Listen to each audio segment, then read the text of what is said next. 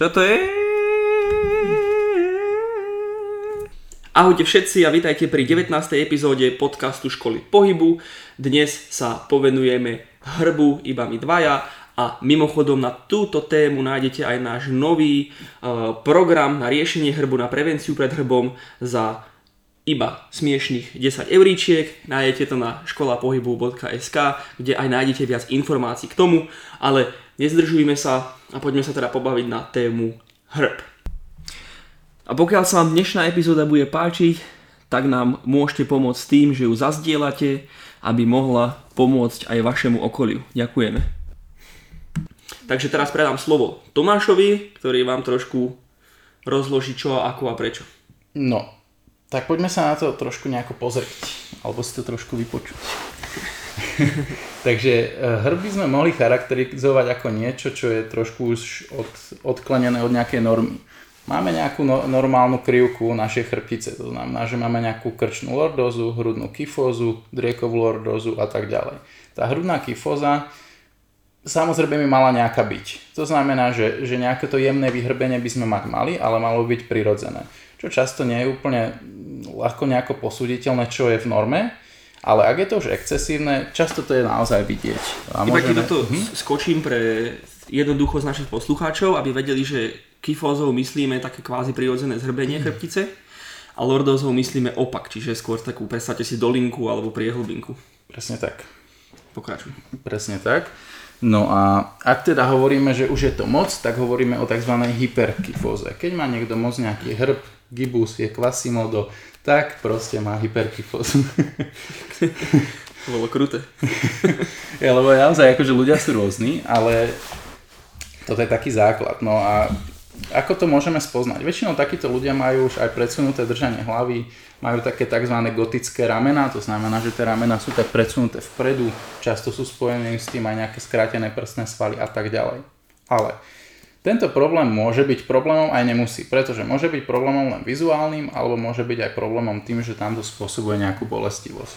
Pokiaľ to bolestivosť spôsobuje, samozrejme je na mieste to riešiť. Pokiaľ je to problém vizuálny, tak tiež by to podľa mňa nebolo na škodu riešiť e, relatívne v nejakom normálnom časovom období, pretože časom to tú bolestivosť spôsobiť môže. Väčšinou je to taká trošku časovaná bomba, lebo áno, môžete sa na tú nejakú štruktúru prispôsobiť, ale zároveň časom to môže spôsobiť nejaké degeneratívne zmeny. No a poďme si teda povedať e, približne, že aké tie typy hrbu alebo zhrbenia existujú. Teda takáto hyperkyfóza môže byť buď funkčná alebo štruktúrálna. Funkčnú hyperkyfózu by sme mohli charakterizovať tým, že je spôsobená skôr nejakým svalovým ťahom. To znamená, že príklad mm, sedíte v robote po dlhšiu dobu, dajme tomu 8 hodín za počítačom, často ste, dajme tomu, po celú tú dobu zhrbení, nemáte možno úplne optimálny zrak a trošku ste viac nalepení pri tom monitore, tak sa vám vaše svaly prispôsobia tejto pozícii a začnú vykonávať nejaký ťah a niekde sa oslabia a tým pádom sa vám nejako manifestuje tento zväčšený hrb. Takáto funkčná hyperkyfóza je relatívne dobre riešiteľná, v tom zmysle, že tam ešte často neprebiehajú nejaké degeneratívne zmeny čo sa stať môže, ale väčšinou v takom chronickom dlhodobom hľadisku. Takže ak niekto má takýto druh hyperkyfózy, je ešte fakt veľmi tam dobrá prognoza, že viete to fakt dobre vyriešiť relatívne rýchlo, vhodne svolenými cvičeniami, ktoré máme teda aj my napríklad v tom programe, ktorý sme už spomínali v intre. No a ak sa bavíme o nejakej ten štruktúrálnej hyperkyfóze, tak by sme mohli hovoriť o tom, že, že je to nejaké, dajme tomu vývojové, alebo bolo nám to nejako dané do vienka.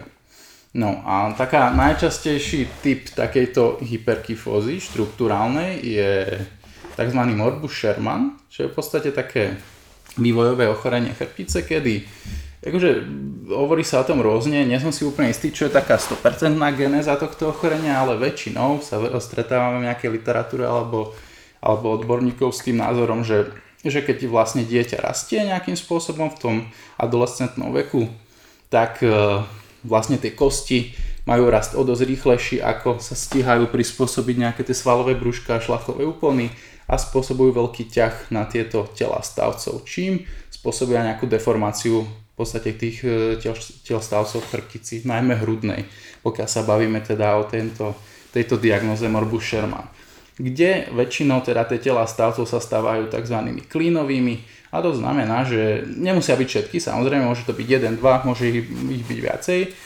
To znamená to, že z prednej strany chrbtice, keby ten stavec sa trošku zmrští a zo zadnej je väčší. A tým už, ak na seba tie stavce normálne anatomicky nasadajú, tak to spôsobí to vyhrbené, tú vyhrbenú, vyhrbenú prezentáciu našej chrbtice. No a napríklad tento problém mal aj túto Jakub a v podstate ho aj má, aj keď sme o tom dlho nevedeli, lebo samozrejme mal nejakú tú hyperkyfosku, ale nevedeli sme, že má aj takéto nejaké štruktúrálne, respektíve degeneratívne zmeny na tejto chrbtici. A to sme potom zistili až po magnetickej rezonancii, ktorú absolvoval pri vyšetreniu nášho kamaráta, ktorý vlastne často býva tiež u nás na podcaste, Ríša Centového, ktorý ho pekne dobre zdiagnostikoval a zistili sme, kde vlastne tento problém e, pramení. Mm-hmm. Takže tak, možno aj ty teda povedz nejaké skúsenosti, že či si to pocitoval už predtým, alebo určite, až určite. neskôr. No, už som to viackrát spomínal pri viacerých príležitostiach a myslím si, že aj v iných podcastoch.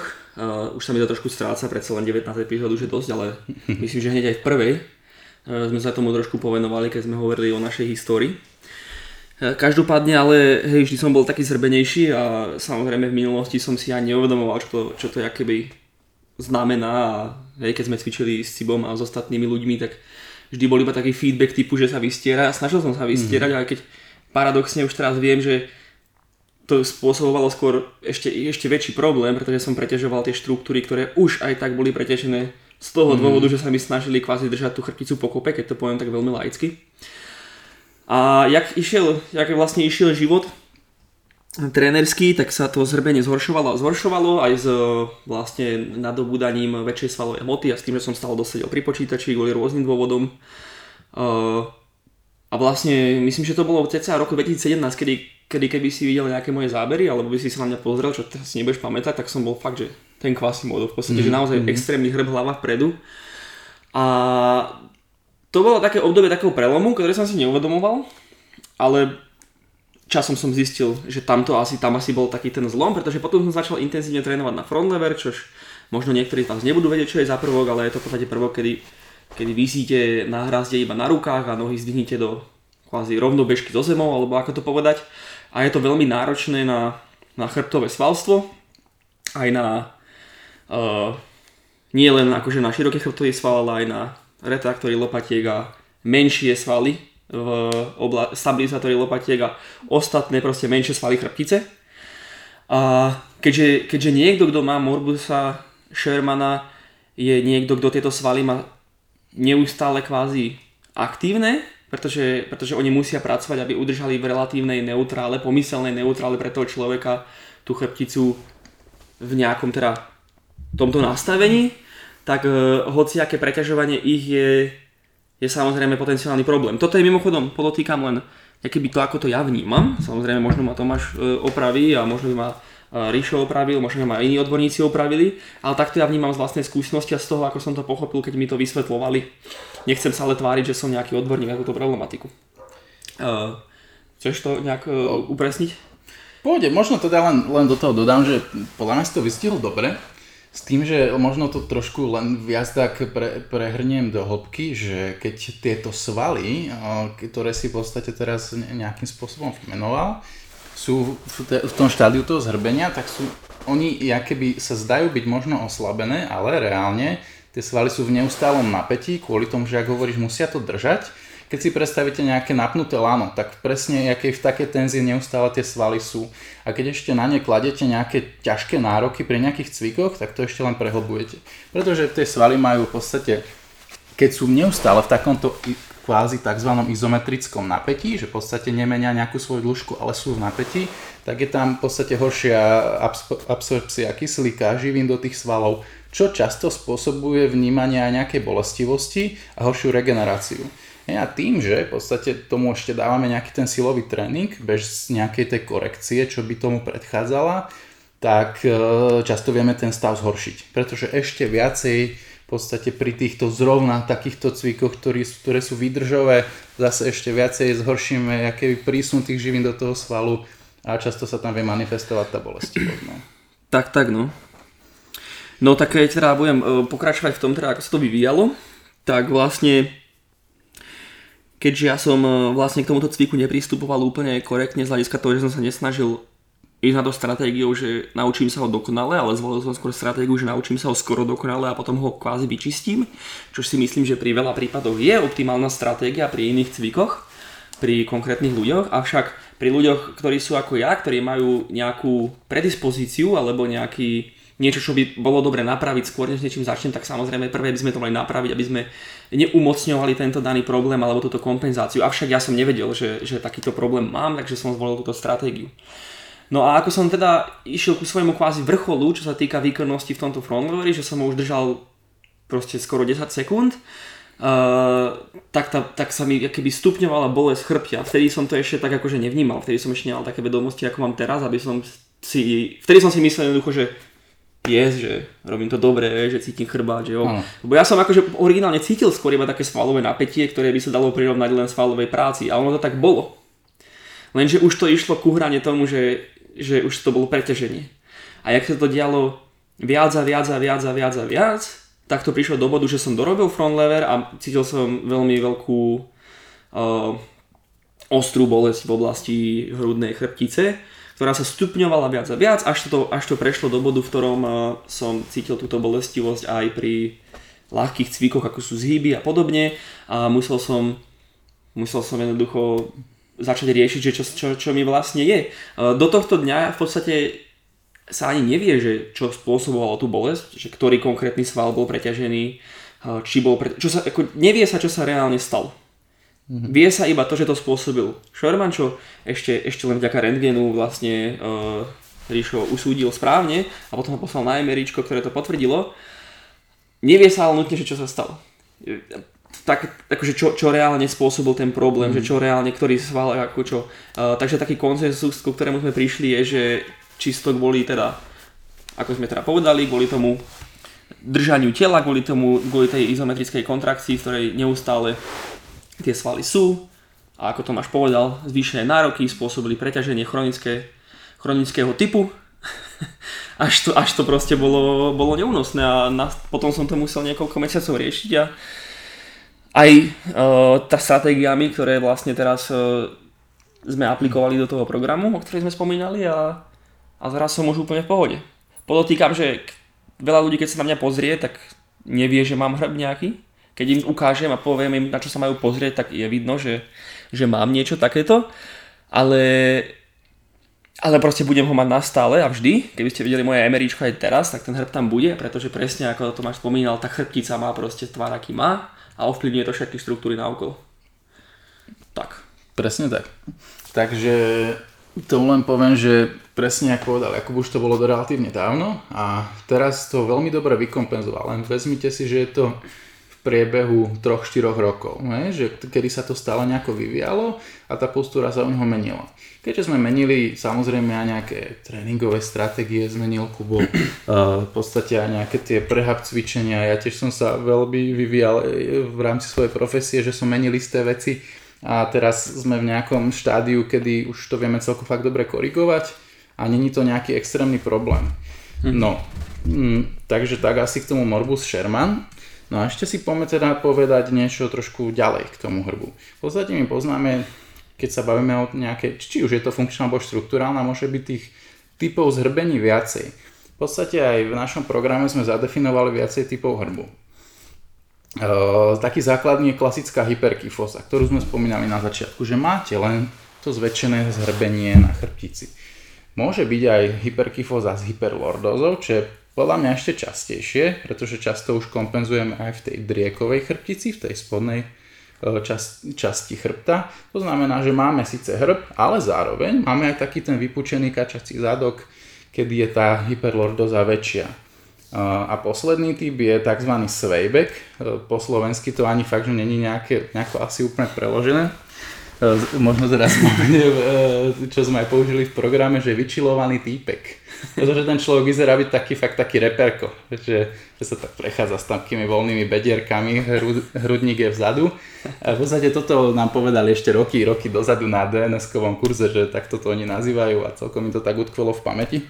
lebo fakt to tak vypadá.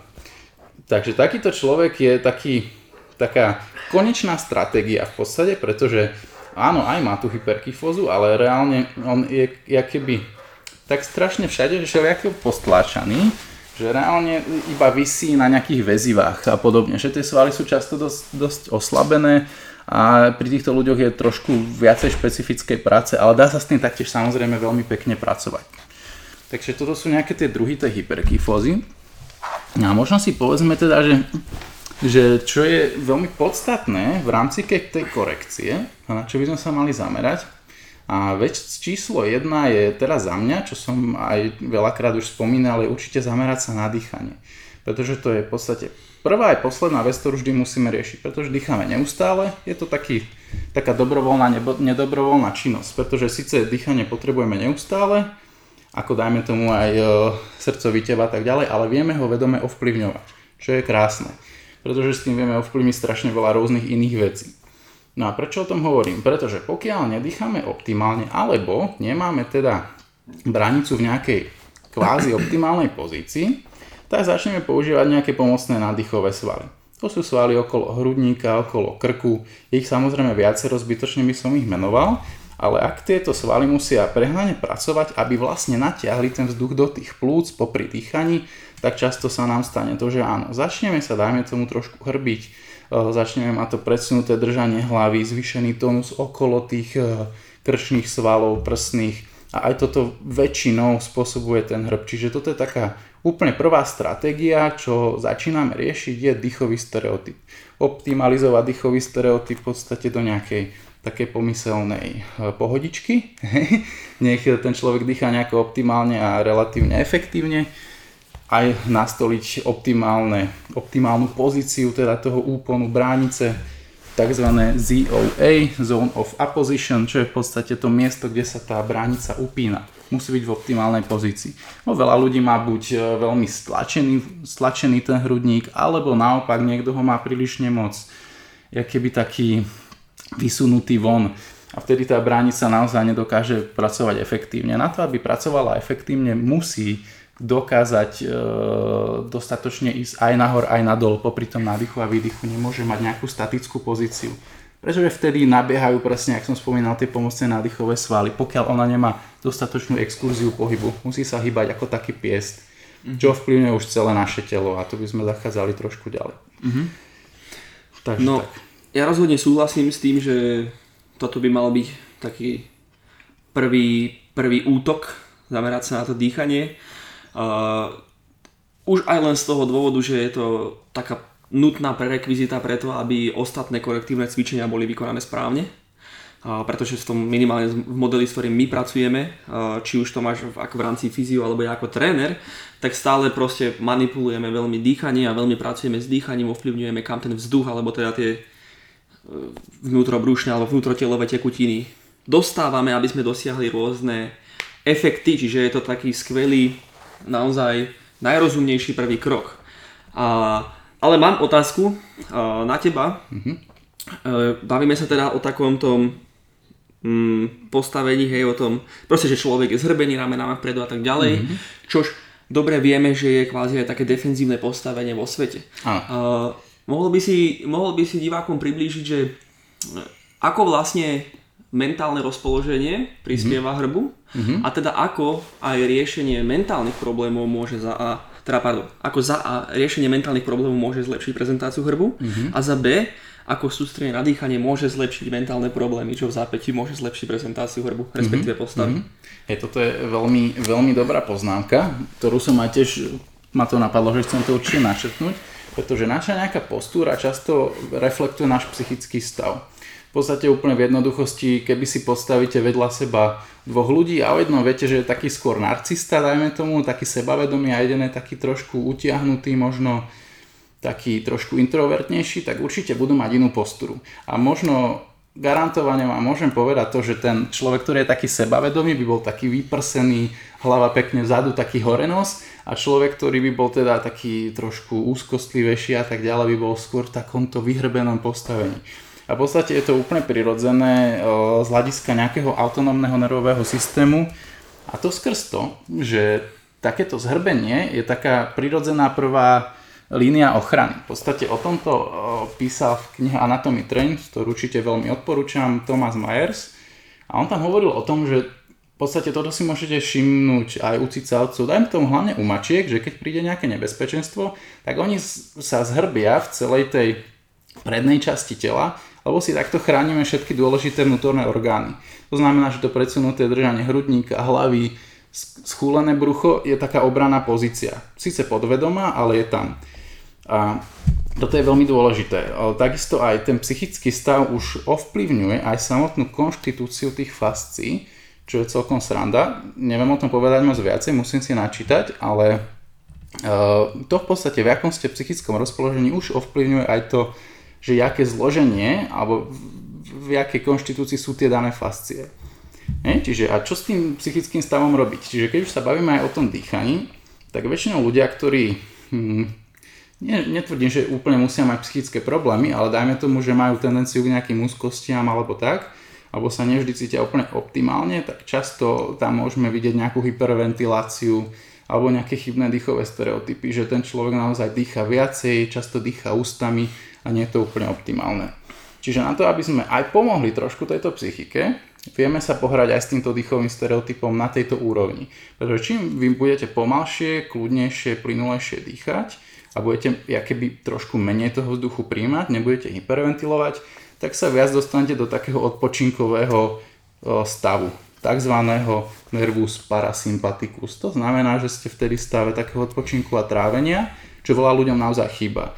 Čo v dnešnej dobe máme veľmi také prevalentné, teda že je toho veľa, je taký podprahový chronický stres, ktorý není moc vysoký, ale reálne ten chronický stres máme stále. A to spôsobuje teda zase presný opak, teda tú hyperventiláciu, to, že sme stále v nejakom eh, pohotovostnom režime, to, že väčšinou teda dýchame viacej, to je tá hyperventilácia a to spôsobuje zvýšenú aktiváciu nervus sympaticus, čiže to je presný opak.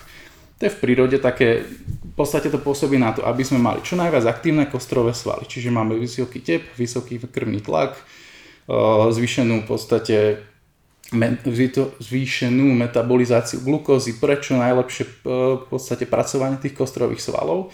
A samozrejme vyplávanie adrenalínu, non-adrenalínu, pardon, a presne preto, aby sme mali čo najlepší výkon ale toto sa nedá udržiavať chronicky. Akutne je to úplne v poriadku. Keď ste v nejakom chroni, e, takto akutnom strese, tak je normálne, že toto sa stane, to je úplne prirodzené, ale nedá sa to úplne normálne udržiavať v tom chronickom štádiu dlhodobo. Pretože to na nás negatívne vplýva. Takéto dlhodobé vyplavovanie týchto stresových hormónov a tak ďalej.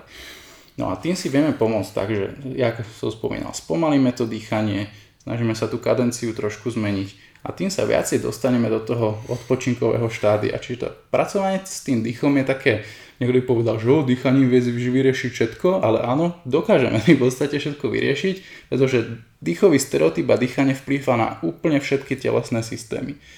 Či už je to proste kostrovosvalový, či už je to samotná respirácia, či už je to hormonálny systém a tak ďalej, endokrinie, čiže všetko vieme do istej miery, netvrdím, že všetko úplne extrémne veľa, ale do istej miery vieme tým dýchovým stereotypom a tým pracovaním na tej biochémii a biomechanike dýchania ovplyvniť. Hmm. Takže tak. Áno, je to tak. Ja si myslím, že to si zaslúži viac a viac zdôrazňovať v dnešnom svete, to, tá, tá dôležitosť dýchania a práce s ním. A myslím si, že ľudia to vedia dobre pochopiť, keď si spravia tú koreláciu s krvou a so srdcom a keď, mm. si, mhm. keď si tak naozaj uvedomia, že dýchame prečo aj aby sme okysličili krv, aby sme zásobovali svaly a iné štruktúry krvou, čiže teda okysličenou krvou, čiže myslím si, že to už netreba viac zdôrazňovať. Tak, tak. Proste dýchanie je, je veľmi dôležité a viete s ním dosiahnuť veľmi veľa.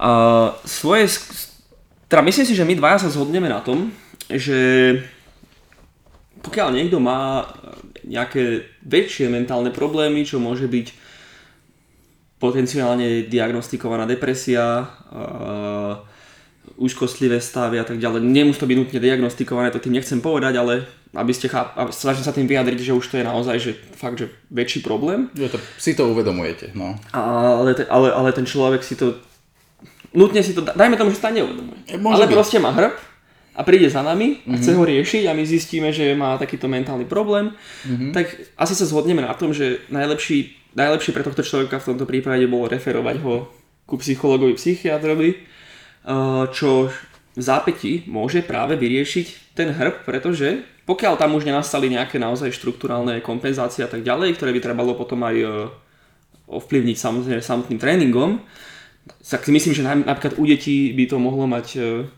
dokonalý efekt bez nejakej ďalšej bez nejakého ďalšieho zásahu trénera alebo fyzio. Určite, určite. Akože väčšinou je, v ideálnom svete by to tak bolo, často to tak samozrejme nie je, že, že klienta niekde odporúčame, on tam ide. Väčšinou to je, to je taká chulostivá téma, pretože ľudia neradi, keby si priznajú, že lebo podľa mňa, ka- to, to síce tak divne poviem, ale každý z nás by mal sem tam absolvovať sedenie u psychológa, lebo neexistuje ani jeden človek, ktorý nemá sem tam nejaké ťažké obdobie alebo nemá niečo, nejakých démonov kvázi, ktorý sebe skrýva a môže to ovplyvňovať nejaké procesy v jeho tele. Hej, hej, Čiže toto je skôr problém ten, že ľudia si často problematicky vedia priznať, že mohol by som ísť, ale nechcú, lebo sa cítia zvláštne, trápne, ale je to úplne normálna vec. Ako keď idete na nechty, čo je tiež normálne, alebo sa ostrihať, tak sa musíte proste... Ja nie, ale ženy áno, ale ostrihať, no ja sa striham aj sám, to je jedno, to som nedal dobré príklady, ale e, proste treba sa takisto starať aj o svoje psychické zdravie, ktoré je veľmi podstatné, ktoré síce nevidíme, ale je to Ži- tak. žiaľ, žijeme vo svete, kde, kde kto vie prečo sa mentálne zdravie ignoruje a, Mhm. a takéto akože mentálne problémy u jedincov sú častokrát buď zľahčované alebo demonizované. Našťastie už sa to rieši, už sa to zlepšuje, avšak stále proste, keď, keď, keď poviete, že bol som u psychiatra, lebo niekedy treba človek, aby išla k psychiatrovi, hej, tak tak to nie je zrovna niečo, čím sa človek chce chváliť a pritom je to také isto normálne, ako keď idem k obvodnému lekárovi, mm. paradoxne dokonca častokrát vhodnejšie a možno častokrát práve, že by si ten človek zaslúžil v dnešnej dobe skôr e, mm, uznanie alebo chválu mm. za, to, že, za to, že si prizná takéto problémy, lebo kvôli, kvôli tomu, v akom svete žijeme, je náročné priznať si mentálne problémy, ktoré, ako si povedal, máme všetci. Ale tak to je zase téma na, na, iný, na, iný, Tak. na iný podcast a nie sme ani úplne kvalifikovaní o, v riešení týchto mentálnych problémov. Ale zároveň som rád, že o tom hovoríme, lebo ak má nastať zmena, treba o tom hovoriť. Určite, určite. A možno už len tak na minútku e, podpichnem to, že podľa mňa to trošku spôsobuje, aspoň pri našej generácii tá dnešná doba, že keďže žijeme v dobe sociálnych sietí a tak ďalej, tak e, proste tam vidíte všetko len to krásne, to úžasné, jak všetky, všetci tam dávajú, že som na dovolenke, mám takéto auto, mám sa skvelé, mám sa takto, ale nikdy tam neukážu tie zlé dni, tie nejaké negatívne veci, to, čo sa im možno nepáči, nedieje sa im úplne optimálne. A keď sa na to pozerá človek, ktorý má nejaké takéto problémy s úzkosťami alebo hoci čím, tak si povie, bože, že všetci už žijú, žijú taký úžasný život, ja to mám úplne na hovno. A toto je ten problém tých sociálnych sietí, že nikto tam neukazuje tú realitu, aký je ten normálny deň, že všetci sme raz hore, raz dole, úplne všetci, či či sme bohatí, chudobní, zdraví, chorí, tak každý máme všelijaké takéto stavy a to si treba určite uvedomiť. Takže, takže tak. Je to tak, no. A všetci sme len ľudia. Presne všetci, tak. všetci, všetky celebrity a tak ďalej. Častokrát majú ešte väčšie problémy. Ľudia sa divia, keď sa nejaký mega bohatý, slávny človek zabije a potom nechápu, že prečo. Presne tak, no. Uh, videl si Social Dilemma, nie? Mm, Tak si to pozri, lebo to inak aj doporučujem eh, vám, milí poslucháči, lebo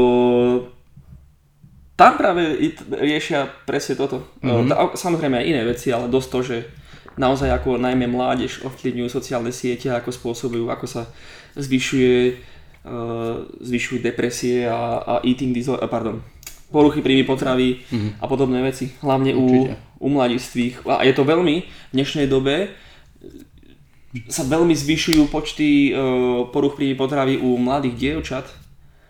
Mladých dievčat, fakt, že, fakt, že čo ja viem. Mladých si predstavme, že od 10 do 15 rokov, hej, to je proste extrém. mm.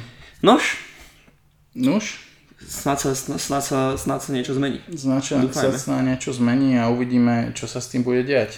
Každopádne ešte možno nejaké drobnosti k tomu hrbu, aby sme sa vrátili naspäť, je to, že spomínal som, že existujú teda nejaké funkčné alebo štruktúrálne zmeny na tej chrbtici a to som chcel len dodať, že pokiaľ tie funkčné zmeny prebiehajú moc dlho, chronicky, tak vieme si spôsobiť nimi aj štruktúrálne zmeny.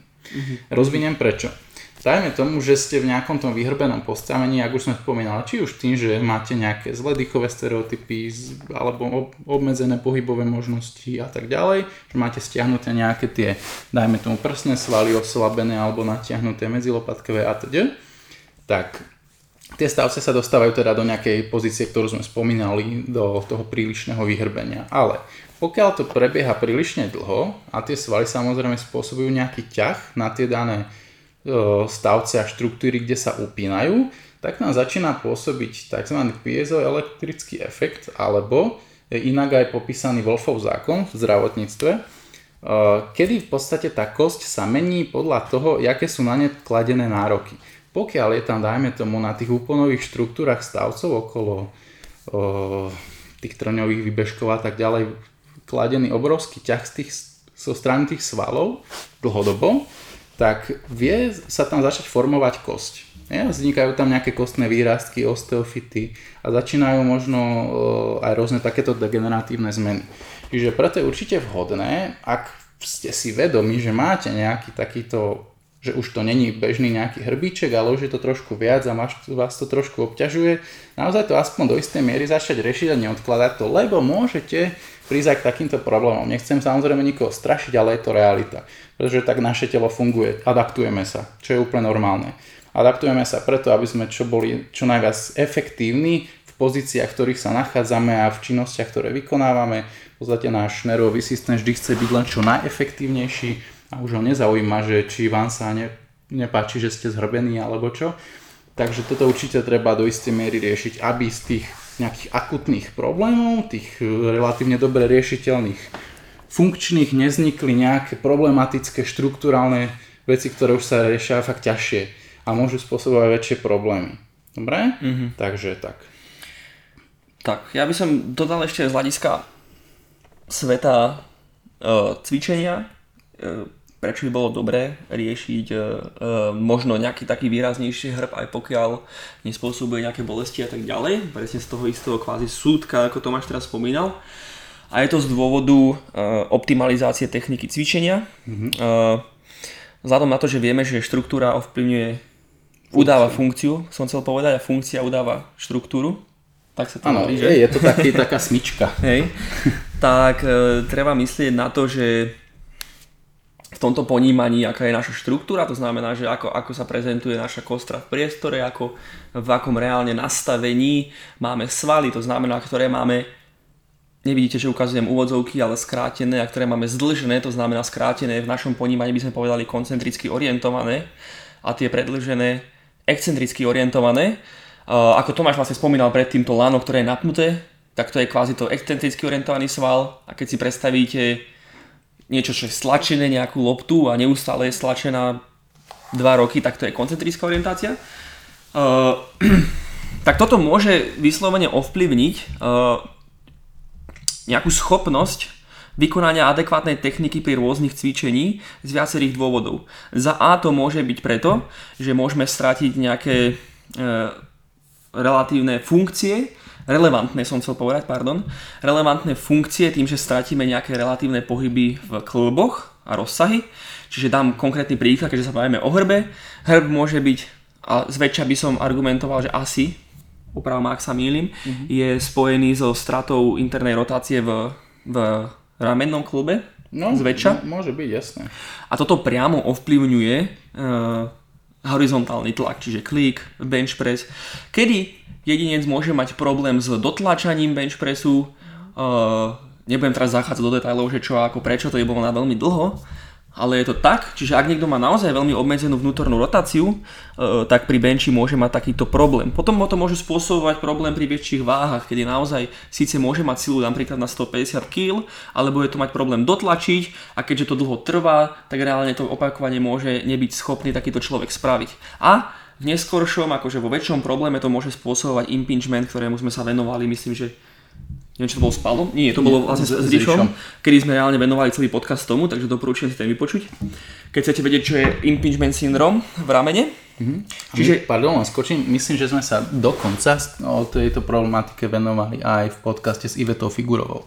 Ano. Takže v poslednom podcaste s Rišom Centovým a v podcaste s Ivetou ano, Figurovou sa viete stretnúť s touto témou impeachment syndrom, čo je vlastne najčastejšie diagnostikovaný nejaký problém v ramennom kolbe. Tak. Môžeš pokračovať. Tak, tak. E, čiže aby som sa teda vrátil, tak e, vidíte, že môžem mať hrb, ktorý mi nespôsobuje problémy, ale potom mám horší bench press a následne mi to aj môže spôsobiť proste problémy, ktoré môžu mi spôsobiť bolesť, ktorá sa síce prejaví v ramene, ale keby dôvod, pre ktorý sa to stalo, je hrb. A keď už máme napríklad swayback a tak, no mohol by som vysvetliť veľa takýchto uh, prípadov, ale myslím si, že toto tak najlepšie demonstruje, že tým chcem povedať. Mm-hmm. Čiže to je, to je jedna vec, je technicky optimálne uh, vykonanie nejakého daného zvoleného cviku a druhé je vyslovene proste výkon, čo zároveň som už uh, v rámci tohto povedal aj pri tom príklade bench pressu, pretože pokiaľ sa musíme dostať do nejakej relatívnej pozície, E, klubnej pozície pre vykonanie nejakého daného cviku, ktorá nám nie je prirodzená a musíme tak povedať zbojovať, aby sme sa do nej dostali, tak musíme vykonávať, máme kvázi úbytky energie, ktoré, by sme, ktoré nemôžeme priamo investovať do, do toho daného výkonu, čo pri e, výkonnostných športoch môže byť problém, asi iba pri výkonnosti. Pochybujem, že by to bol problém pre nejakého bežného cvičenca, ale tak pokiaľ niekto naháňa nejaké čísla, tak aj tam by to bol problém. Takže, takže akože taká Prevencia pred hrbom je na mieste aj pre ľudí, ktorí ho nemajú, by som povedal, aby si taký človek zachoval e, nejaké danosti a nejaké schopnosti pohybové. A aj pokiaľ máte hrb, ktorý sa už začína ukazovať, už začína vystrkovať rožky, tak e, ako niekto, kto s tým mal naozaj fakt, že vážne problémy, ktoré som riešil no, mesiace, a, a musel som naozaj úplne prestať cvičiť a, a som teraz za to vďačný, lebo vďaka tomu som teraz o mnoho múdrejší a vďaka tomu teraz spolupracujem s Tomášom a riešim úplne iné veci v svojej kariére, než len uh, zdvíhať uh, činečky a neviem čo.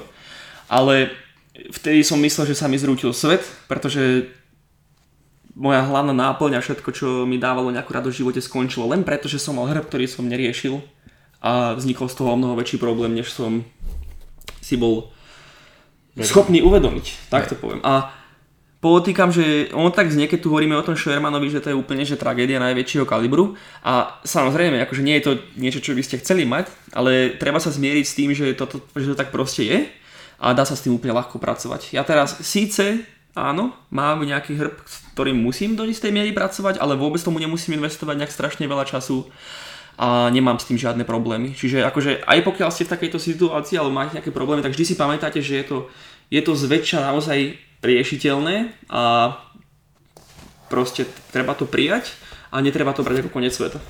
Presne tak. Presne tak. Čiže nič nie je tak zle na to, aby sa na tom nedalo aspoň skúsiť pracovať a zlepšiť to, ako to máme momentálne.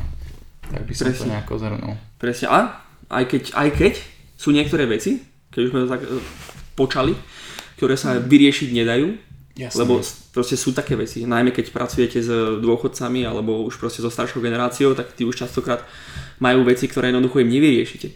Vždy, ale vždy, to si treba pamätať a počiarknúť, vždy, vždy, vždy sa to dá zlepšiť. Do istej miery. Tak, aby mali ten život kvalitnejší a Presne lepší. Tak. A pocitovali aspoň menšiu bolestivosť, dajme tomu. Tak, tak, tak. O tom to v podstate je. Hej? Keď vám príde dôchodca, tak už asi nechce. Ne, nečaká, že z neho spravíte super človeka, ale pokiaľ dokážete, že sa bude cítiť čo len o 10% lepšie, tak uh, toľko vďaky, ktorú vám ten človek potom spätne dá, si možno aj neviete predstaviť ešte. Presne tak, pretože kvalita toho života je naozaj dôležitá. Tak. Snažiť sa ju zlepšovať. Dobre, ja si myslím, že by sme túto epizódku dneska už aj mohli ukončiť. Nech začneme možno s trendom kratších epizód. Aspoň sa to budeme sem tam snažiť, lebo to je u nás veľmi komplikované, keď sa rozkecáme. Takže sme radi, že ste nás počúvali aj v dnešnej epizóde. Ešte len opäť pripomeniem, že to, čo sme v dnešnej epizóde preberali, tak v podstate na to sme urobili pohybový program Telo bez hrbu, ktorý nájdete na našom webe www.školapohybu.sk za naozaj symbolickú cenu, tak si to chodite pozrieť, vyskúšajte, určite nebudete lutovať. Mm-hmm. A pokiaľ máte nejaké otázky na túto tému, tak nám smelo píšte, aj na hoci ako inú tému samozrejme, alebo o čom by ste chceli, spravili podcast. A pokiaľ vás téma hrbu zaujíma, myslím si, že všetky odpovede reálne nájdete na, na webe, asi ak mám pravdu, že? Mm. Ale pokiaľ máte nejaké otázky, ktoré nenájdete na ne odpoveď, tak ni, nič, nič nedáte za to, že sa spýtate a my vám veľmi radi odpovieme. Tak, čiže smelo sa pýtať, máme rôzne sociálne siete, najviac aktívny teda Instagram, TikTok, Mm-hmm. Niečo malo je aj na Facebooku, ale určite neváhajte nás kontaktovať. Alebo si pozrieť náš kontakt, content aj na týchto sieťach. Samozrejme aj na YouTube máme nejaké videá, takže mrknite aj to. A to je tak asi všetko, čo som chcel povedať na dnes. Áno. Tak ďakujeme ešte raz a vidíme sa, alebo respektíve počujeme sa na budúce pri 20. epizóde už. To už no to musíme nejakú jubilejnú, zaujímavú, fú. Áno. Tak tešte sa, niečo vymyslíme dobre. Čaute. Ajte.